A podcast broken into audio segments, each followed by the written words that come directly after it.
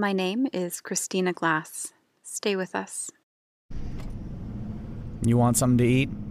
A burger, maybe? No, thank you. You haven't slept at all the whole drive. I suggest you get some food. I'm fine, Everett. Sorry. Sure, let's stop at the nearest rest stop. It's been a while since I've had a salad. Salad? No, no, you're getting a meal in you. You need energy, Christina. Thank you. Everett Cooper and I have been driving on and off for just over four hours.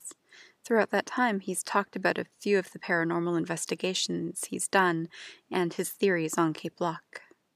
Believe it or not, I don't quite think it was something supernatural or alien. I think it was just a town people were too unfortunate to visit. So, why do you investigate the supernatural?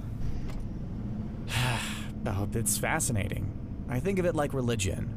Does it help you sleep at night when you give a homeless man some money to help him out? And that you'll be getting eternal damnation if you don't?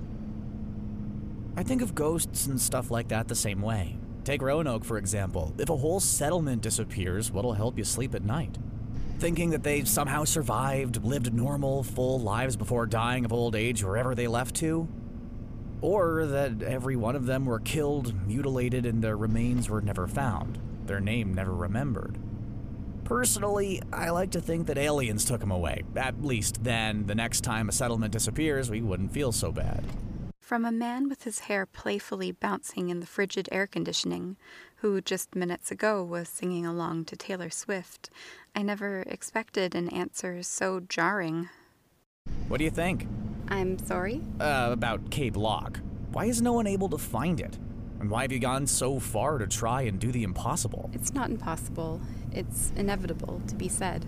There needs to be some kind of answer. You still haven't answered the question. I do think that the town exists, and I do believe that there's many of them. I know it seems far fetched, but it's what I believe, and it's the only answer I've come up with regarding why it's everywhere. And what about the people there? They're just people living daily lives. Jeremy didn't sound like he was living a normal life, Christina. I don't know, maybe they're part of an experiment. Those blueprints, like maybe they're some kind of fucked up experiment and and the people living there are just part of it. Against their will? Maybe maybe the town was enticing.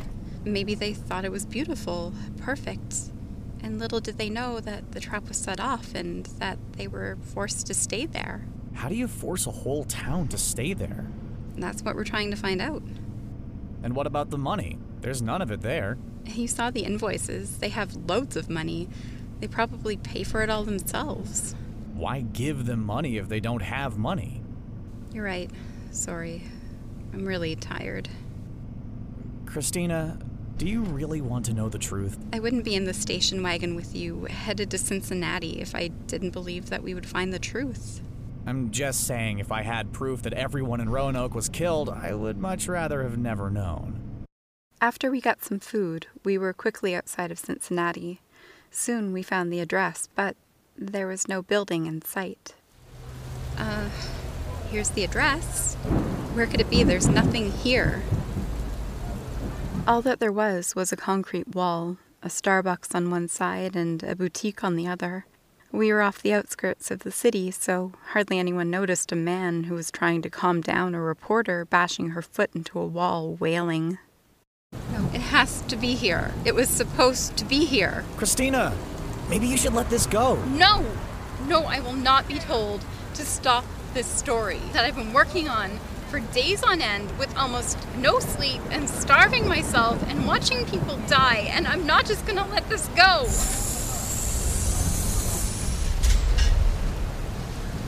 I would imagine this is a bad time. Arnold? Why don't you come in? Your recording equipment's gonna get wet. Mr. Bennett walked out of what seemed to be thin air as the wall turned into a door. Everett and I joined him inside, where we saw a long and dark corridor that led to another, larger metal door.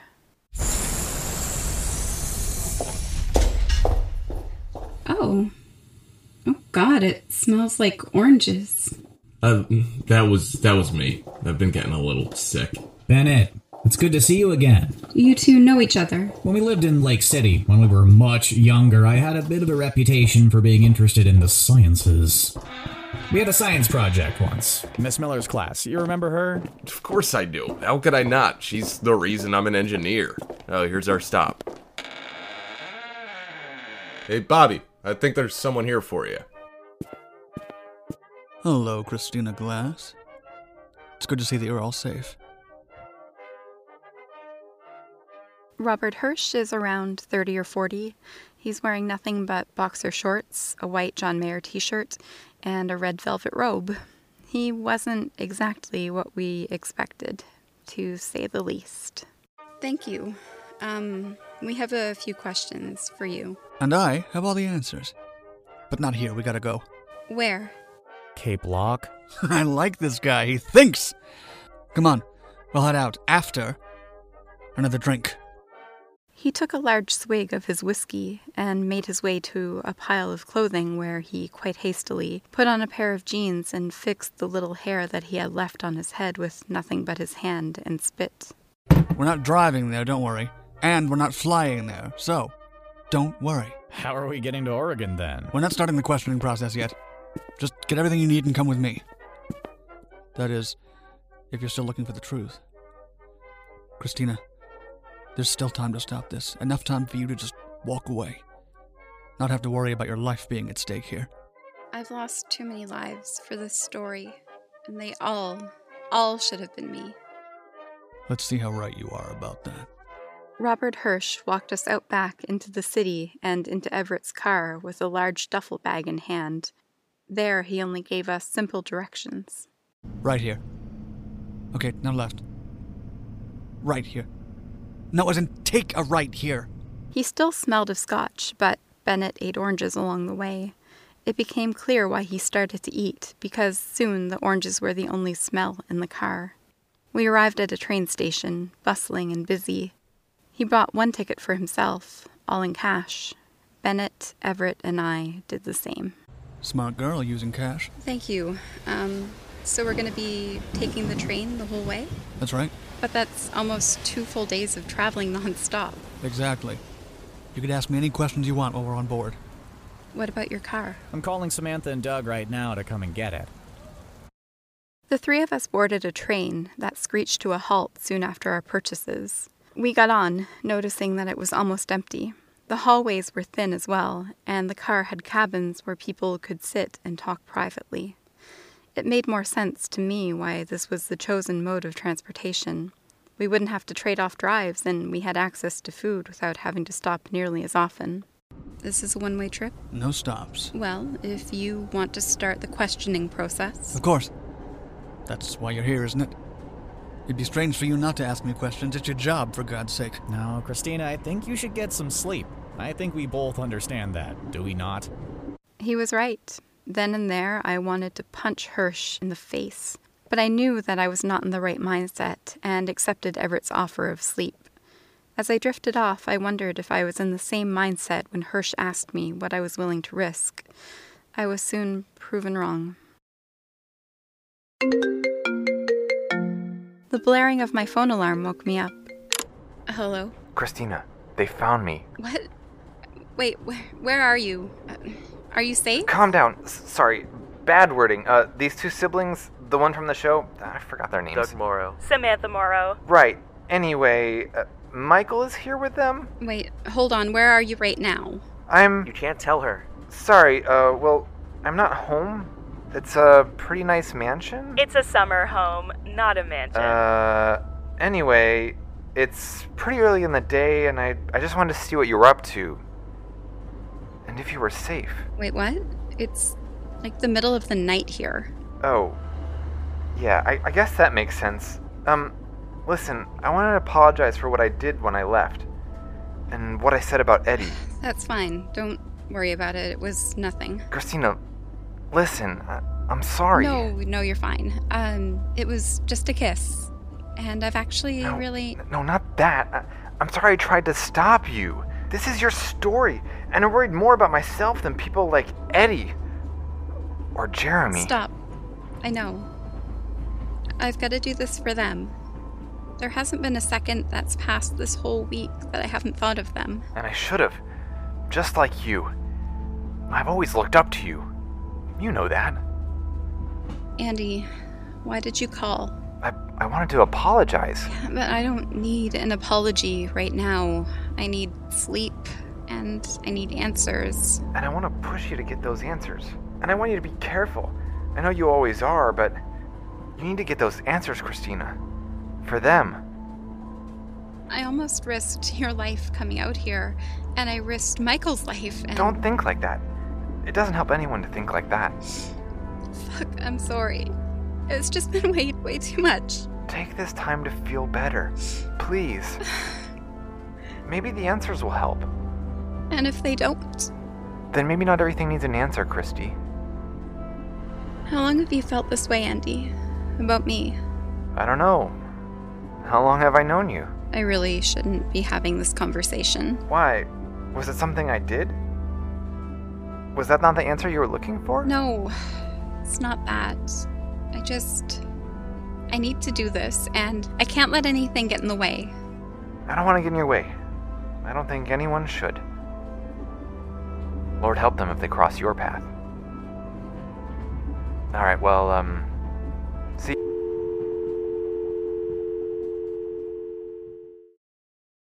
That morning, just 36 hours left of our train ride, we woke up to some coffee and bagels. You know, I'm not that much of a cream cheese guy, but damn it, do I love me some Philadelphia. Robert? Huh? I asked you what it was like living in the town. Sorry. Just really trying to enjoy every bite of this, you know? I can wait until your bite is full. So, Cape Lock. Let me put it this way. How much do you think the residents in Cape Lock are worth? Whatever you're thinking, whatever bullshit answer like humans don't have price tags, don't. How much do you think a person is worth? Realistically. Well, probably trillions of dollars. And how much do you think the so called mayor of Cape Lock thought these humans cost? Well, Whatever your number is, it's way too fucking high. A penny too much, a dime, nickel, quarter, none of that. Dirt is more expensive than a Cape Lock resident to James. Oh, his name is James, James Putnam. where is he? Don't bother. He's been dead for maybe 10 years or so. Last time I worked with him. What work did you do in Cape Lock? I designed the houses, sold them the supplies, hired many people to construct the town, housed them, fed them, fired them, hired new ones. It's easy to pretend a town doesn't exist if no one knows what the finished product looks like. So, I don't understand. So, James Putnam is responsible for Cape Lock. Oh, oh, God. Left a worse taste in my mouth than goddamn Cialis. No, no, no, no, no. I was the one who built the whole goddamn town. I knew it front, back, left, right, and center. I designed the whole thing for crying out loud. And just 'cause he came and organized it all, he gets all the credit. No, ma'am. That's just not going to cut it. What Bobby's trying to say is that James isn't responsible for this. The blueprints? It was a whole town designed to hide on the side of any mountain in the United States. That was where the electro something or others were placed. Uh, this thing? Everett showed him the page with the golf ball mechanism. Uh, no, not not this one. These are different. And what's the technology Robert is referring to then? Uh, knowing James, those have probably gone out to the public market now, if not privately the tech companies. Or, God forbid, governments. So, what are these things, the machines on this page? Well, they're about the size of a white blood cell, and they're just tags. Tags? Like a farm. Christina, how do you force a town to stay in one place? Well, you track where they are at all times. So these are tracking systems? Almost microscopic, yes. It was a simple process. When the townspeople arrived, they would be taken through a single file line where a team of doctors would inject these into their bloodstream. There were hundreds, if not thousands, of small nanobots flowing through the whole circulatory system. Then they'd be taken to their respective homes and hotel rooms. There were about eight or so houses, but they were six bedroom houses, you see. We had almost a hundred people living here.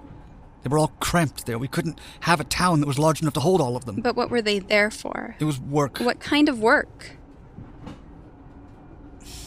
Christina, are you truly prepared for the truth? Even if it kills me. It probably will. And that's something you need to take into consideration. This isn't a silly little news story, this is the truth. yes, I'm ready for it.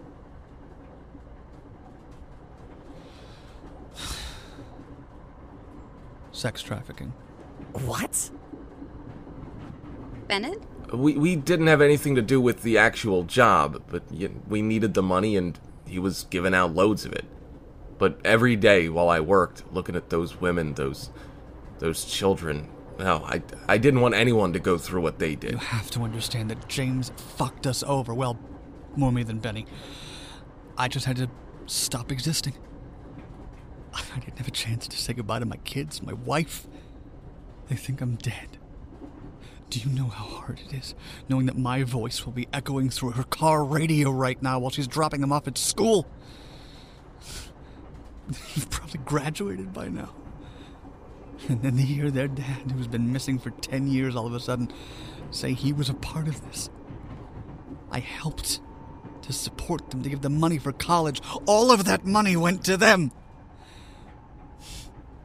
The hush money was to keep me in that hole in the wall, rotting away until I die. So, no, Christina fucking Glass, I didn't want what happened to those girls and boys to happen, but it did, and I helped out! I'm living my own personal hell and I'm risking my life for your stupid story. Don't you get that? Don't you get it? Uh, Bo- Bobby, calm down, please. No, it's fine. This is the truth. This is what I need to report. You listened to the tapes, right? From the package you gave Everett. Yes. You heard the story. When Jeremy came into that town, I didn't want to inject him with the trackers, so I didn't. Instead, I pulled him aside and took him away. I don't know what it was about him, but I just couldn't let him stay in that town. But I, I had no say in who would stop by, who would pick him like an auction. Michael told us that Jeremy had been a prostitute when he was in Cape Lock. There was no money in Cape Lock, so that's impossible. Smart kid, though. He knew to keep it a secret. Are you suggesting that this should have stayed under wraps then? No. No, I'm saying that if he told anyone what was going on, we would all be dead. James might be gone, but that doesn't mean Cape Lock is. It's still alive. Still thriving. I just. I'm sorry. It's all just really strange to wrap my head around. Uh, don't worry about it. Just let me know how I can help you understand things. And the devices in the mountains? What are they? Well, they were created to keep anyone out of the way of Cape Lock. Satellite images, cars passing by, helicopters, airplanes. Heck, you couldn't even use your own phone. It would glitch it out automatically like a light switch. It also acted like an electric fence. Anyone with the tech would basically receive an electric shock once they've reached the perimeter of the town. Which is why you didn't give Jeremy the tech. Another reason, yes. What are we going to find at Cape Lock? We don't know. We really don't. We don't know if anyone's there. We don't know if we'll be shot and killed once we arrive. That's why I asked you if you're willing to risk your life for this. It's not safe. And that was the story we had gotten from the only other two people from Cape Lock. It was funded by James Putnam, who I later found out after reading some articles from the Flynn Tribune in Flynn, California, was a major financer of Interconnected Assets Incorporated. He reached out to many people, from what we can conclude doctors, engineers, contractors, and construction workers, all to design, build, and execute the town into near perfection away from the public eye. Nearly. Still, Jeremy Rogers, a victim of the Cape Lock sex trafficking ring held there, organized by Putnam and possibly many more people, with the help of Arnold Bennett, Jeremy escaped Cape Lock to live a normal life before his untimely death. Those who worked with the design and construction of the town had gone into hiding, and those who escaped the town were hunted and killed by hitmen such as Susan Neal, who were paid off by James's estate, or possibly even other people. And now that brings us to the story of a young reporter who, after working in public radio for four years, heard the story of a town that only existed in people's memories, and now, all of those years accumulated into the span of four gruesomely long days. In those days, along with losing loved ones, we have gained answers that can hopefully save people from the horrible cycle of sex trafficking by tracking down a town, talking to its builder, its obscurer, and its sufferers. Hey, how are you holding up? I'm fine. I'm just not getting enough sleep again. Decided to work on the show. Yeah, that's good at least. Um, here. Hirsch wanted me to give you this. A thumb drive? What's in it? I didn't have the chance to ask him. He's fast asleep now. Well, I'll ask him when we reach Cape Lock. It should be soon. Bennett said that we're a couple of hours away. It's almost sunrise, Christina. Okay. Well, I should at least take a nap before we arrive. I'll be here with you to make sure you're safe. That would be nice, Everett.